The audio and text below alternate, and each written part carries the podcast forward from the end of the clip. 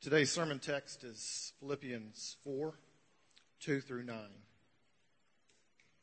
I entreat Euodia and I entreat Syntyche to agree in the Lord.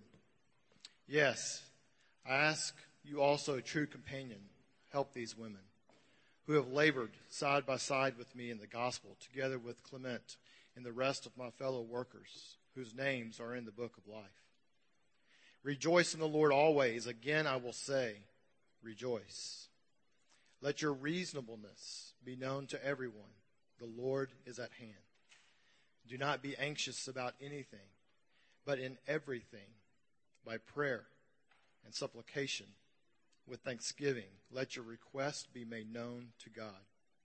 And the peace of God, which surpasses all understanding, will guard your hearts and your minds in Christ Jesus.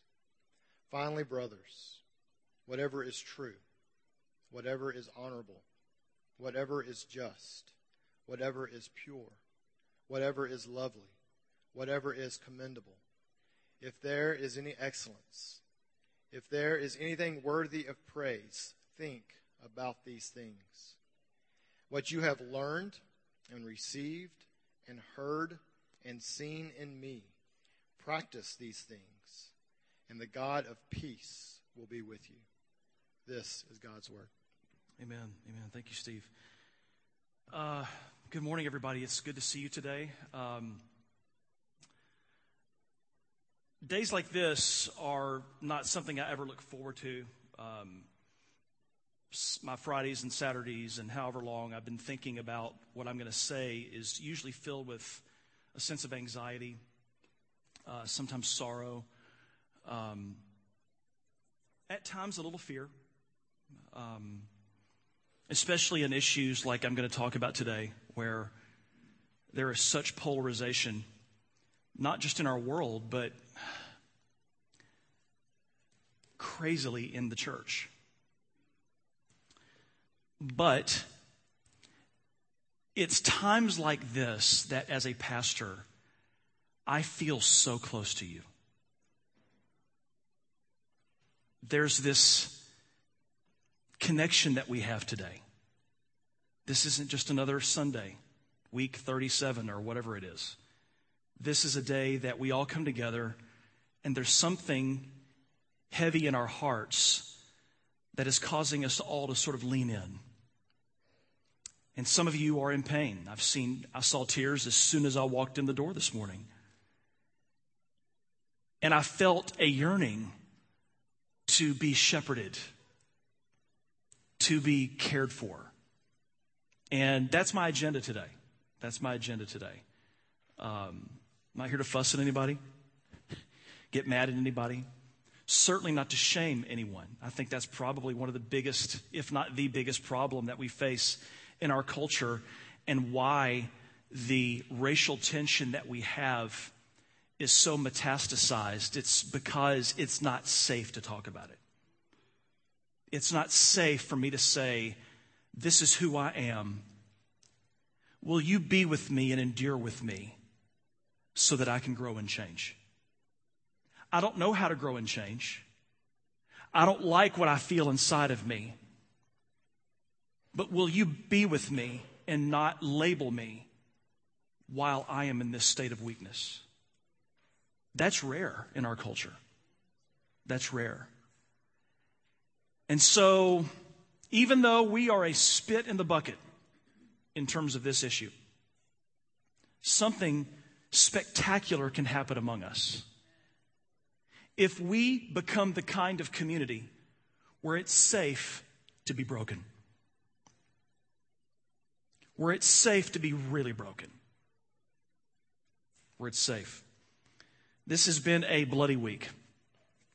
This has been an emotional week. Very emotional. And I'm convinced that one of the things that our church needs is an environment to process these things together. It never ceases to amaze me how, whenever I've been in a group setting and the issue of race emerged, nobody got bored. Pores were open, eyes were open.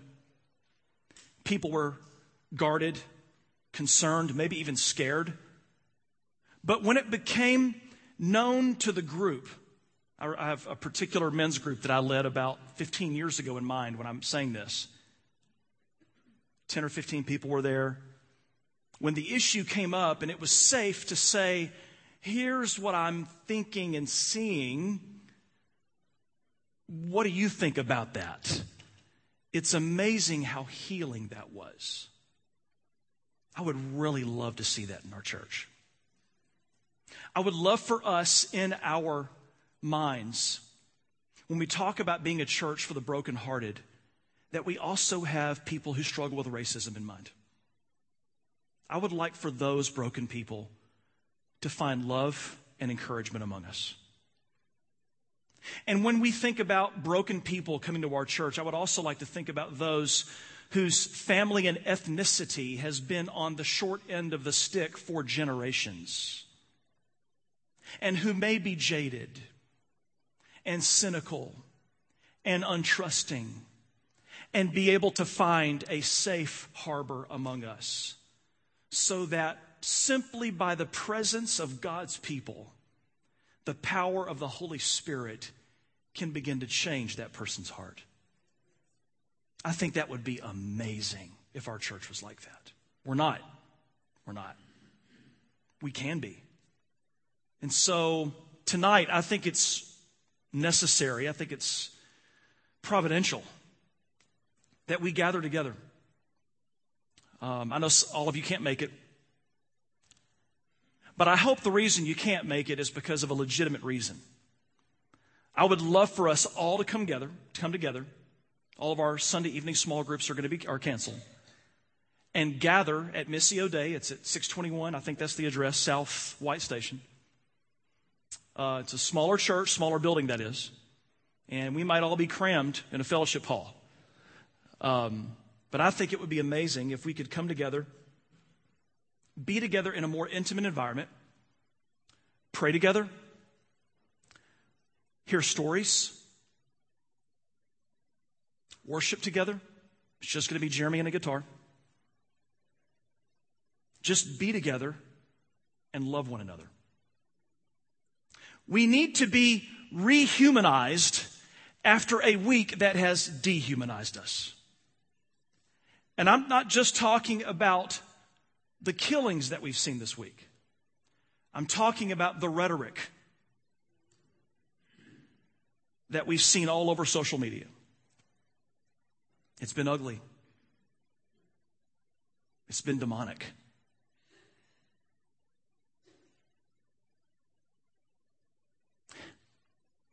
and maybe even necessary. I have, uh, you guys know my um, struggles, my really bizarre relationship I have with Facebook. I talk about it often.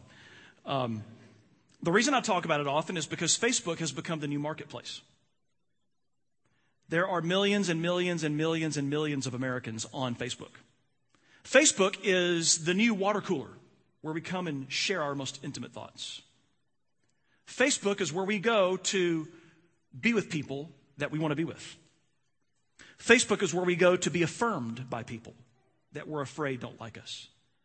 Facebook is where we go to see pictures of other of our friends' families on vacation.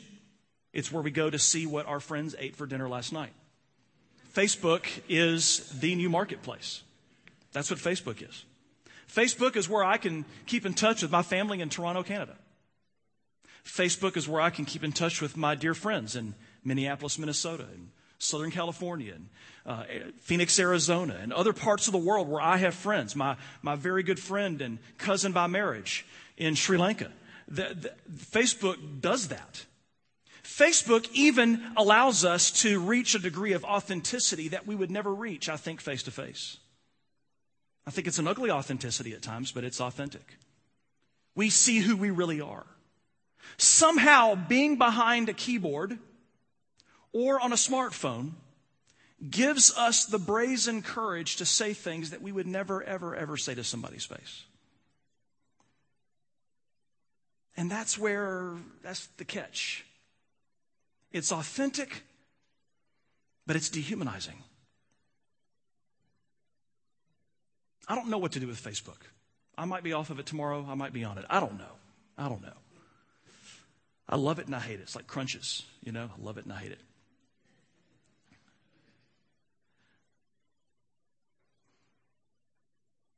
But we need to be away from Facebook, at least tonight. We need to be with each other and look at each other in the eye and see the people that we're lobbing toxic comments at. The people that we are, that we are uh, broadcasting interesting news, news headlines to, left or right wing paranoia to. We need to see these people. We need to hug these people. And we need to shake these people's hands. And we need to sing with these people.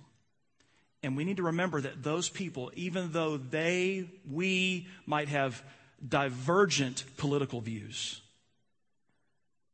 that should never, ever be the fundamental identifier of our relationship. We are of Jesus. And because we are of Jesus, our relationship as people who have the blood of Jesus coursing through our spiritual veins, our relationship should be able to endure this. But the only way that's going to happen is by getting away from those headlines, from cable news, from Facebook, and being together in the same room and looking at each other. Looking at each other. Um, so there's been some crazy things that I've heard said this week. I've heard people say things like, quit wallowing in the past. I know that's painful for some of you to hear it. I'm sorry. I had one person inbox me this week who I have no idea who this person is. And of the many things he said, and some of the things were just too preposterous to bring up here. Said this, he did a little Jesus juke with me. Um, people need to let go of the past and get a vision for what Jesus wants to do in the world. And I'm sure that message will really resonate with hurting. I'm sure.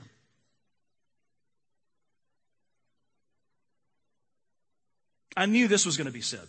I could see it coming from a mile away the morning after I heard, the, the day after I heard about uh, Alton Sterling's death, I knew this was going to be lodged at me, and it was several times this week. What about the 69 shootings in Chicago Memorial Day weekend and the six deaths? I don't see people protesting that.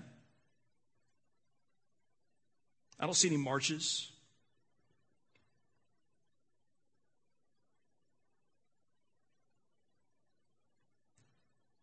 If you give a blank about one thing, why don't you give a blank about the other? Unquote. These statements are tough to hear. I'm not sure if you should say this in church or not. I may be breaking some rules here, but these are tough to hear. We don't like to hear it because these statements show us who we are. We don't like to look under the hood and see who we are. That's why we want people just to deal with it, just to get past it. Somebody even tried to make me believe this week that Martin Luther King said something along the lines of, quit worrying about the past. I couldn't help but laugh, or I'd like really say some really bad profanity at that point. Um, it's just preposterous. Some of the things that we want history and people to say to shore up our positions on things. What about those 70 shootings in Chicago? I guess my response to that, my knee jerk response to that would be this How do you know people aren't protesting that? I mean, it may not be on CNN, but I can't believe that people in Chicago are okay with that. Like there's some sort of ethnic conspiracy here. Black people can kill black people, but once white people do, uh uh-uh, uh, we are going to the news media. Really? I mean, come on.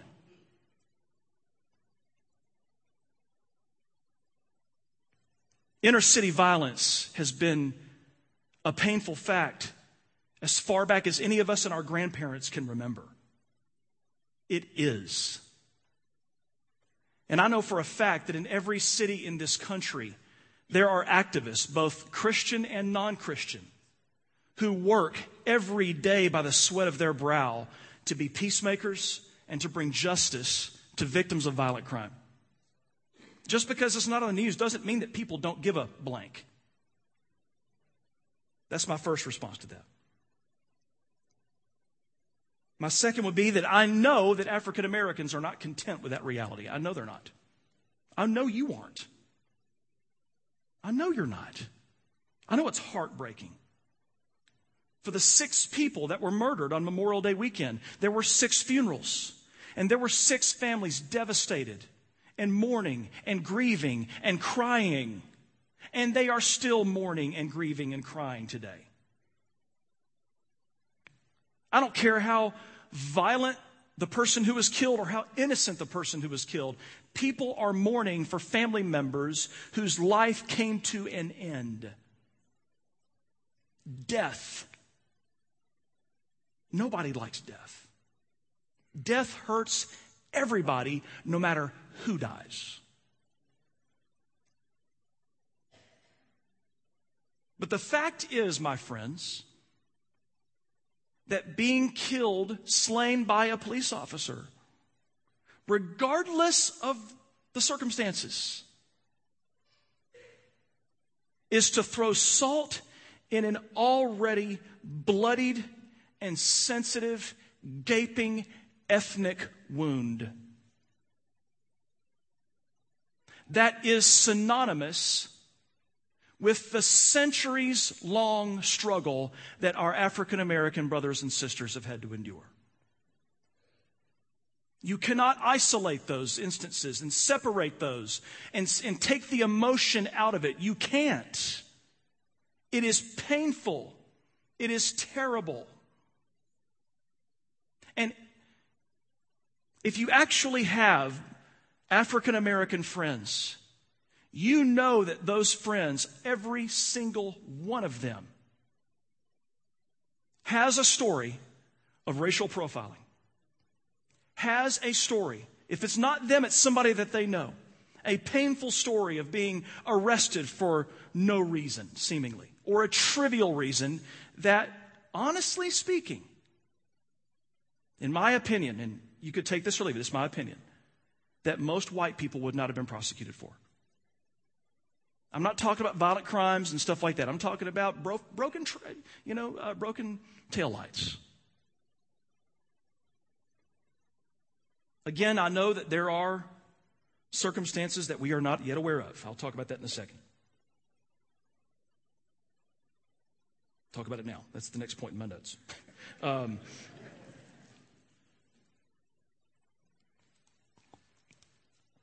we need to wait for the facts to come out before we start speaking.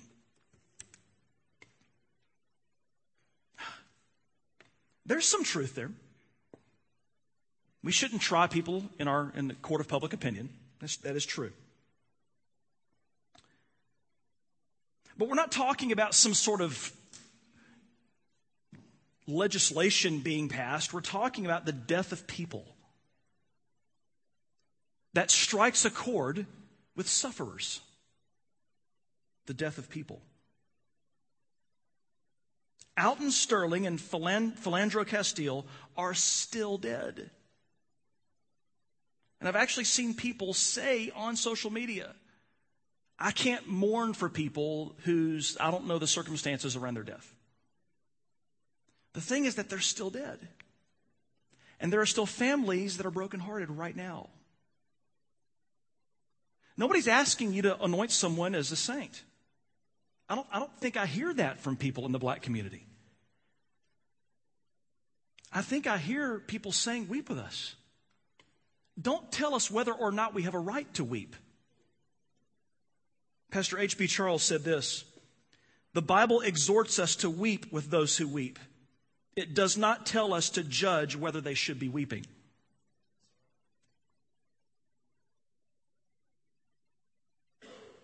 But he's a criminal. which is a little hypocritical coming from folks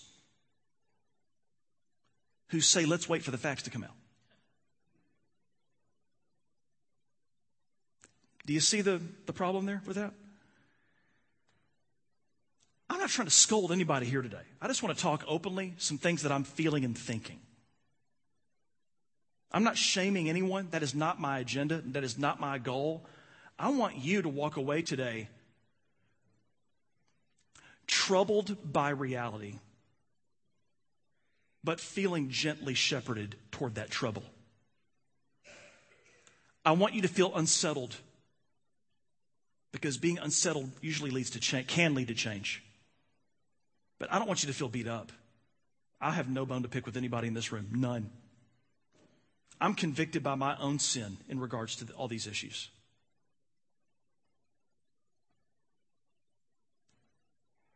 But let's say that these men who were killed, and I'm speaking specifically of Philandro and, and Alton Sterling, let's say hypothetically they were violent criminals. But let's also say that Philandro or Alton was your father your brother, your son. Despite their hypothetical sins, how would you feel if someone said, I'm not ready to weep with you and be and empathize with you because, you know, your, your son had a sketchy record. There are still people who are reeling in agony right now. There's still people. You could, you could sort of get the drift of where I'm going with this today. I don't think it's a coincidence that we land in Philippians chapter 4, verse 2, where Paul is entreating two leading women in the church, possibly church founders. Because the church in Philippi, Paul started with women, a group of women. He found praying outside of the city of Philippi. I don't think it's any coincidence that he's talking to two leaders in the church and he's telling them, please, I beg you, come together in the Lord. I know you disagree. I mean, you think, Paul, we've only got a handful of books in the New Testament. And God sovereignly allowed this book to land in our New Testament. And it's in that book that your name, Euodia, Syntyche, are you're going to be forever known as two ladies who couldn't get along in the church. One day we're going to meet you, Euodia and Syntyche, and I'm just going to say, listen, hey, whew, I am so sorry your name was in the Bible like that. I hate that happened to you. I, did you two girls work this out yet? You know, are you cool? Because we want to have a community group here in, you know, in the new King, in the New Jerusalem, and we want you to come be a part of it together. But if you're still working on things, you know.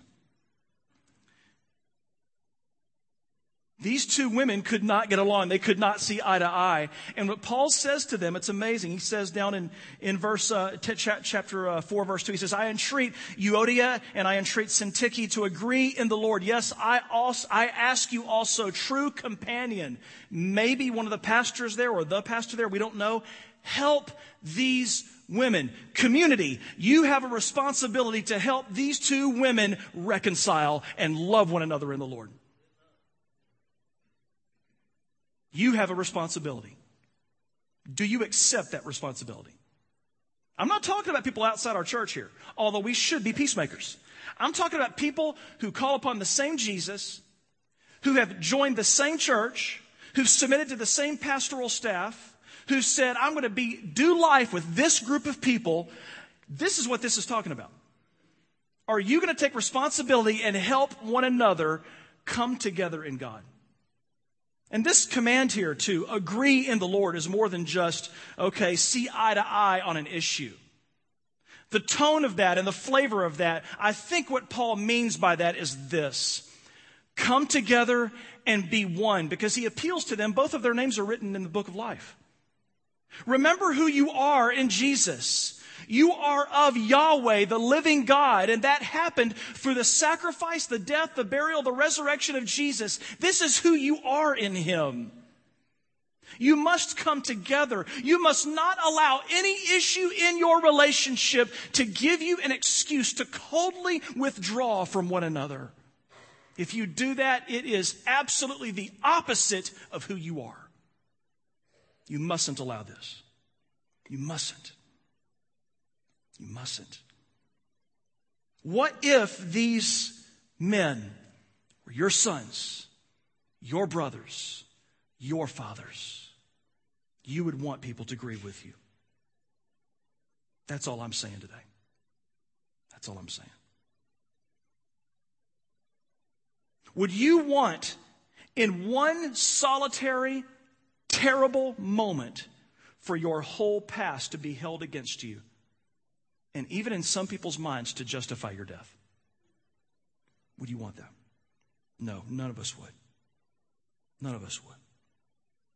And the fact is, is that with all these police officers, with these two men who were killed earlier in the week, we simply do not know the condition of their hearts. We don't know. We don't know. So when people say we must withhold judgment, yes, withhold judgment. Do not indict Alton Sterling in your, in your heart and mind.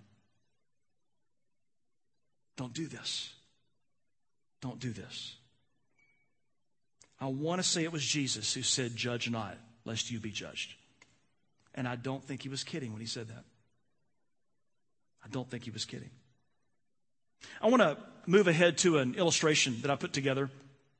Um, forgive my uh, PowerPoint lack of skills, but um, I want to show you slide number one.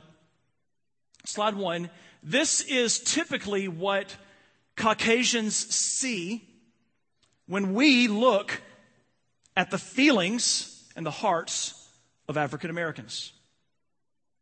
We see fear, resentment, and hatred. And we want to know why is that there? Why do you tolerate that in your life? What's up with this? Why can't you just forget the past? Move on. And all the other sentiments that we've heard and said and thought. That's what we see. Here's what African Americans feel, if you move the slide too. See, there's a big difference. Big difference. The fear, resentment, and hatred that we see in some folks always emerges from a story. A life, an existence that has been shaped by pain. We all know slavery. If you've done any studying or read anything on slavery, you know about that horrific and brutal middle passage in which slaves were made to stay in the bottom, the belly of a ship for months living in their own filth, treated mercilessly. We know that that went on for hundreds of years. We know that during the days of slavery, slaves were routinely allowed to marry and have children, and then their families were intentionally broken up and fragmented. Intentionally. We know that slaves were not allowed to know the day that they were born. We know that slaves were not allowed to become literate, to learn. If you want to know more about this, I, I, commend to you one of my very favorite books of all time, The Narrative of the Life by Frederick Douglass, who was a former slave. Uh, a, amazing book. It's not a long book, it's amazing, thrilling, heartbreaking, disgusting. You'll read it, you'll feel anger, fear, strength because the man is a prophet of God. I mean, it's just incredible, incredible writing. It's like reading a modern day Isaiah. It's incredible. But he talks about in the days of slavery how slaves were intentionally subjected to ongoing stripping of their identity so that they literally were made not men and not women. Hundreds of years. Parents, grandparents, great grandparents, great great grandparents, and so on and so on.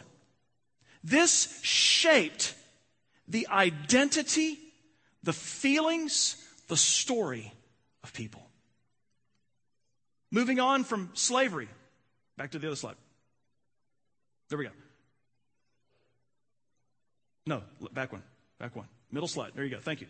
Jim Crow, Jim Crow laws, segregating black people from white people.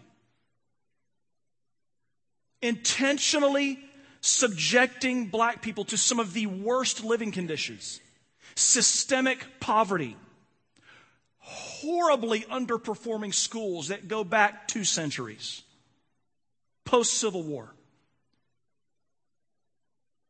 This formed people. Notice at the end of this text that we're reading today, where Paul says in verse 9, What you have learned and received and heard and seen in me, practice these things critical to discipleship is being able to watch someone who is doing it right and then to mimic that person. That is all through Paul's writings. Jesus, too, follow me and I'll make you fishers of men. That's his way of saying, watch me. Put your life into mine and you'll look like me one day. Generations of people never had people who were formed in godly environments. But dehumanization formed fathers, mothers, grandfathers, grandmothers, and on and on and on and on and on. I'm speaking with this passion not because I've been tricked by the liberals, my friends. I'm speaking with this passion because I see now. I see now. And when you see stuff like this, you can't unsee it. Not only did they deal with, uh, please get that slide up there. Not only did they, uh, our black African American uh, friends deal with Jim Crow laws that dehumanized them, that kept them from using decent bathrooms and water fountains. We've heard those stories. Enforced illiteracy. This led to institutional poverty. Institutional poverty. I want to talk about that for a second. I was lazy in school. Really lazy. I had no idea what I wanted to do with my life. And so I just sort of phoned it in. My chief goal in school was to avoid my dad's wrath. That was it. And if I could keep it above a D, because they sort of knew eh, that's about as good as we're going to get with Chris. Um, I always say that Denise and I both never brought home books. She made straight A's. I made, you know, mediocre grades. Um, but despite that, when I went to college, I had no scholarship. I had nobody get, look at me over saying, hey, we want you to come to our school. our school will be better with you. Nobody said that to me. My parents paid my way. When I needed $4,000 to complete my down payment for my very first house that I bought, my parents paid that for me. When poverty is institutionalized, there are generations of people who never receive that benefit of a doubt, who never receive that leg up in life.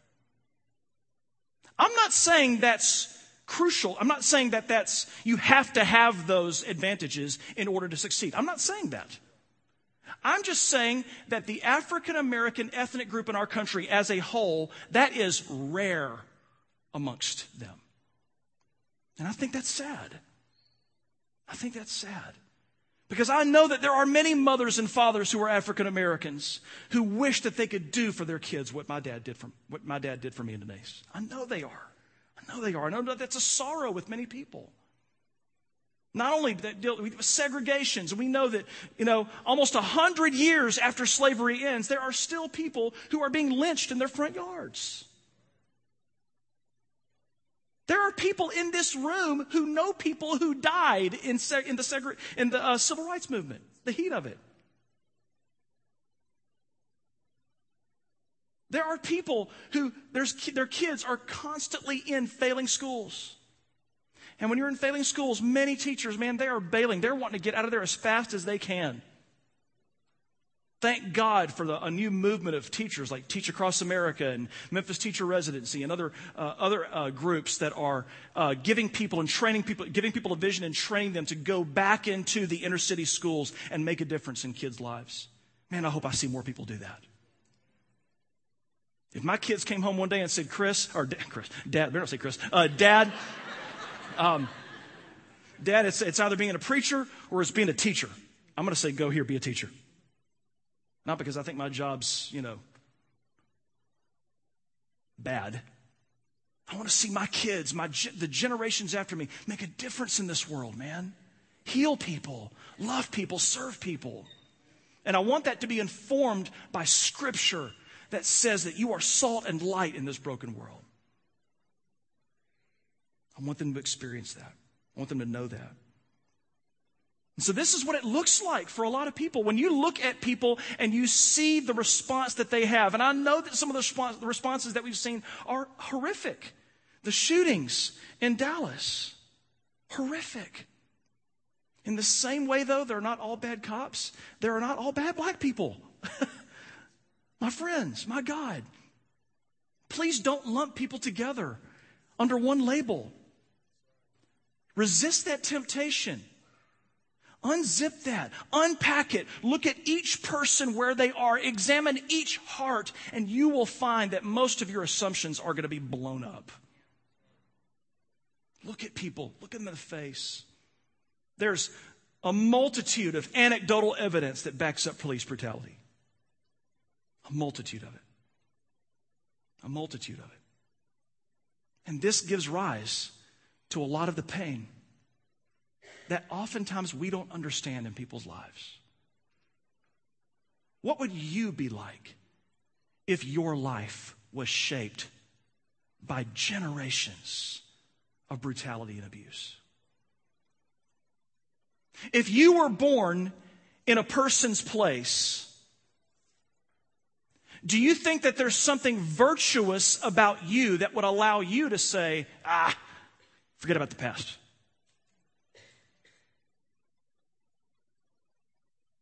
Or are we all broken?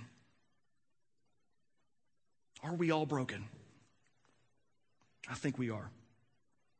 I think if my skin's darker and I grew up in different situations, I think my character, my life, my destiny is totally different. It's totally different. Please understand, I am grateful for what I've been given. I don't feel ashamed of that. Every good and perfect gift is from God.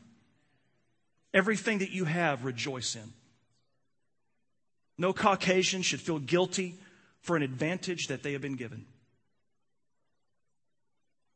But we should empathize and go to people who don't have our same advantages. We should put our life in their lives, love them, serve them, be a part. Be a part. Lecrae Moore, there's the next slide.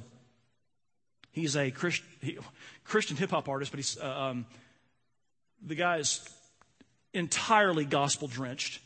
Um, this man actually performed at our church about eight years ago, and he said this in a recent article he wrote on Billboard magazine. He said nobody would deny that if someone was a billionaire in 1962, his billions are going to affect all of his descendants. The reverse is also true. The lack of education, material, and finances for a slave are going to affect the descendants of that individual as well. So when you start looking at it like that and stepping back, you may say, ah, okay, it's more of a systemic issue that's happening. If you start to see some of these infrastructural issues, that will make a difference. But to be, but to be fair, are tricking me back there. But to be fair, that process takes humility on both sides. It also takes a great deal of humility for someone to quell his or her emotions, frustrations, and anger with another who constantly can't see through the emotional turmoil they're going through. The person, he's speaking of African Americans here, the person who feels frustrated by those who don't readily understand or acknowledge racism will struggle to consistently paint the narrative for them.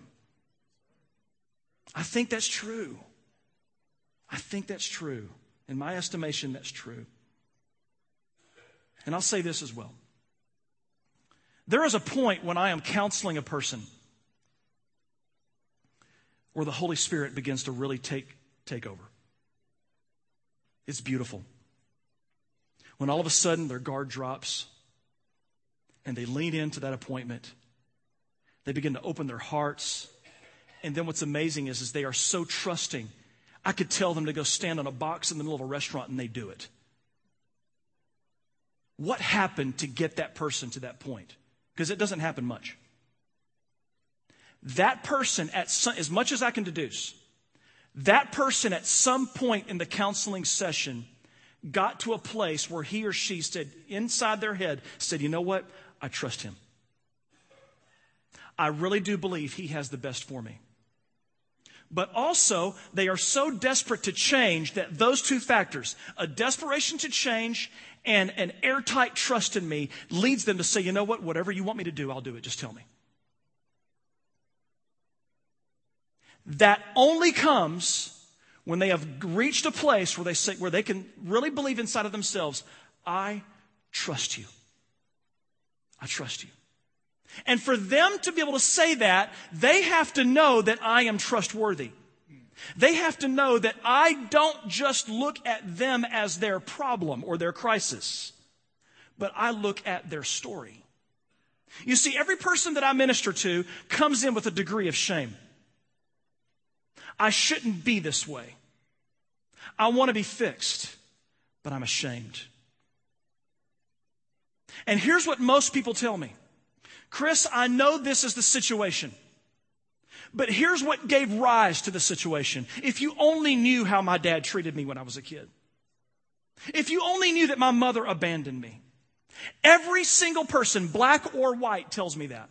Anytime they want me to speak into their lives and shepherd them, they, it, it, they are desperate that they know that I relate not just to where they are, but their story that led to where they are. All I'm asking is for us to do the same thing with black people. affirm and acknowledge the story that gave rise to what we see as the African American ethnic group in our, in our nation. Affirm that. Acknowledge that. I'm not saying you've got to agree with everybody in the news. I'm not saying that. I don't. I'm not saying you've got to agree with every assessment of every issue of justice in the news. I'm not saying that because I don't agree with all of those. What I am saying is that when people are hurt, to quit assessing them, whether or not they have the right to grieve. Get out of your head and meet them in their heart and grieve with them. That's all I'm saying. That's all I'm saying. You don't have to be a sociologist. You don't have to be a political scientist. All you have to do is be an empathist. Is there such a thing as that? An empathist? creating new terms. I'm going to write a book. Empathist. Um, so I'm going to wrap up with giving a challenge here. I think it's interesting that in this text that we have before us today, that it's interesting how Paul jumps from telling these two ladies to come back together and merge in the Lord how he gets from that concept to this The Lord is at hand. Do not be anxious about anything, but in everything by prayer and supplication with thanksgiving, let your requests be made known to God. Why did he say that? Let's remember that he's talking to a, a, a religious minority in Philippi. Philippi was a leading Roman colony. These people were religious minorities. They were viewed as strange and bizarre, and they probably experienced some degree of persecution. And so when Paul said this, he probably wasn't thinking, when you need a really good parking place, pray for that. I don't think there's anything wrong with praying for a really good parking place. I don't think there's anything unspiritual about that. I used to, and I realized I was stupid when I thought that. I don't think there's anything wrong with that. But I don't think that that's what's fueling what Paul's saying here. I think what he's talking about is he realizes he's talking to people who are persecuted, who are a minority, who are the victims of injustice. And he says, pray. Give your heart to God. Let your requests be made known to God. So, my friends, we should pray for justice in our country. For black people, for Latino people, for white people, for everyone who suffers at the hands of injustice, we should pray. And then he says this, and the peace of God which surpasses understanding, a peace that, or maybe you could say it this way, that surpasses circumstances. Circumstances say that I should be depressed and devastated. But there's a peace that I can have that surpasses all of that. And the peace of God, which passes all understanding, will guard your hearts and your minds in Christ Jesus. Why is it important to have our hearts and minds guarded when we have been victimized? Because our hearts and our minds will run to anger, fear, paranoia, accusation, rage, suspicion, meanness. Our hearts and minds will run to this. And my friends, I have seen many people this week, their hearts and minds, black and white, run to these things meanness, hatred, accusation, anger, rage. So many of us have run to that today. Paul says we should pray, and the peace of God that rules over us may not change the circumstance, but it can change your heart. Is he saying don't pray that the circumstances change? No. Pray that they change. Be active. But pray. The peace of God will come over and take over your hearts. And then he says, finally, brothers and sisters, listen to this. This is huge for us. Whatever is commendable, if there is any excellence, if there is anything worthy of praise, think about these things. Think about these things. I'm sorry, I skipped some. Finally, brothers, whatever is true, whatever is honorable, whatever is just, whatever is pure, whatever is lovely, whatever is commendable. You think Paul is trying to make a point here? He says, think on these things. I know that some of the things that we see in the news are factual, but it doesn't mean that they're pure. It doesn't mean that they're commendable. I'm not saying run from reality. I'm saying quit being a sponge that sucks in paranoia and bad news that fuels fear and anger and rage. Don't subject yourself to that. Don't subject yourself to political discourse all day long. This is why the scriptures beseech us to meditate on God's word. Not meditate on Fox News or NPR or the Huffington Post or anything else out there. We don't meditate on these things. I've known people, Christians, who told me that they wanted to walk their kids through, and this is not a, I'm not trying to make a mean or harsh statement here towards this person, but they wanted to take their kids through Rush Limbaugh's writings so they could be raised as a strong, devout conservative. And these, and, and, and these same people have no idea of God's Word. They don't know God's Word. It's incredible to me. It is tragic that we are constantly downloading so much stuff from the news and the world around us that we're not know, we don't know God's word. I'm not saying don't watch the news. I'm not saying be, be, don't, you know, be afraid of facts. I'm not saying that. What I am saying is that what Paul says here whatever is true, whatever is honorable, whatever is just, whatever is pure, whatever is lovely, whatever is commendable, if there is any excellence, if there is anything worthy of praise, think on these things. My God, think on these things. Do not allow yourself to get pulled into these ugly Facebook debates. Don't do that. It's dehumanizing and gross. Meditate on this text this week, my friends. Give yourself to this. Be healed by the Spirit of Jesus. I hope that you will join me tonight at Missio Dei Church at 6. I hope you will. I hope you will. If you can't, no shame, no condemnation. But I cannot wait to come together with some of you tonight and sing, hear stories. I've got, I haven't even talked to anybody yet. I'm just, we're waiting for the Holy Spirit to move tonight. Nobody's going to grandstand, take over. We're just going to come with humble hearts and be with Jesus and be together. Lord, I thank you for today. I thank you for your people. I pray, Jesus, that whatever is pure and holy and lovely and just and excellent and commendable and truth, that we would meditate on those things, marinade in those things, be changed by those things, become one with those things. Jesus, we love you. We need you. Help us to forgive. In your name.